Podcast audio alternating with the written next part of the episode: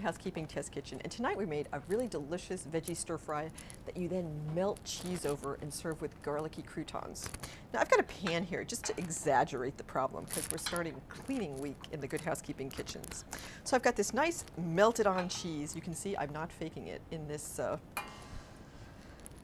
regular, not a nonstick skillet, which you certainly could use. But when you want to get really high heat, you don't want to use nonstick because uh, it's not good for the surface or for you.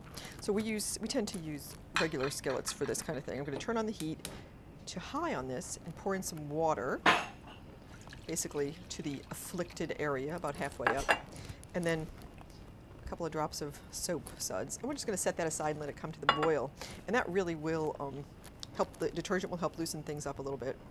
And we'll come back to it and hopefully just scoop it right out. I'm just going to stir that soap around and try not to pick at it until it comes to the boil and sits for a few minutes. We're back at the stove with our little veggie stir fry with melted cheese, and we're almost to a boil here.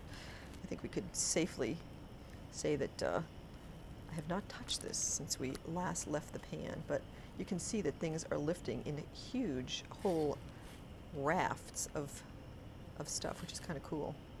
Um, I'm going to turn it off so you can get to see a little bit more. And uh, this is basically the whole, let me just stir this a little bit. And the whole, whole bottom of the pan seems, this is like fabulous. Ready? I'm going to, I'm going to pour this off. You don't want to really look at this, but I'm going to just pour it off in here so you'll see how, just how easily this is really cleaned up. That's fantastic.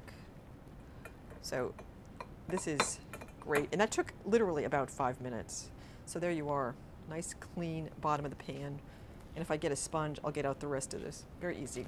Susan Westmoreland in the Good Housekeeping Kitchen, helping you take back dinner time.